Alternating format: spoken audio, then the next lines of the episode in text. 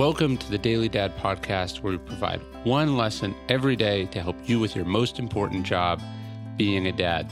These are lessons inspired by ancient philosophy, by practical wisdom, and insights from dads all over the world. Thank you for listening, and we hope this helps.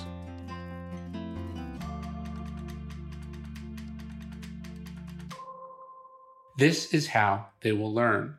It was said for all the genius that Socrates possessed, Plato and Aristotle and all the sages who learned from him derived more benefit from the character than from the words of Socrates. So it was for Zeno and Cleanthes, the two earliest Stoic philosophers.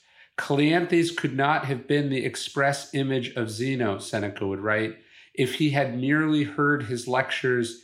No, he shared his life, saw into his hidden purposes, and watched him to see whether he lived according to his own rules. Is there a better description, a better bar to set for a father than this? If you want to teach your kids, it's not going to be with words, it's not going to be with lectures. You're going to need to let them into your life. You're going to need to show them that you live according to the rules you are trying to tell them are important.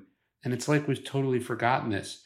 We think that the role of a teacher or a parent is to say the right things, but of course, as always, our job is to do the right things. If you want to be a reader, as we've talked about, you better show them what a reader looks like.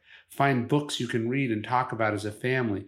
If you want them to be a hard worker, you have to let them see you be a hard worker and show them your work and show them who you are at work.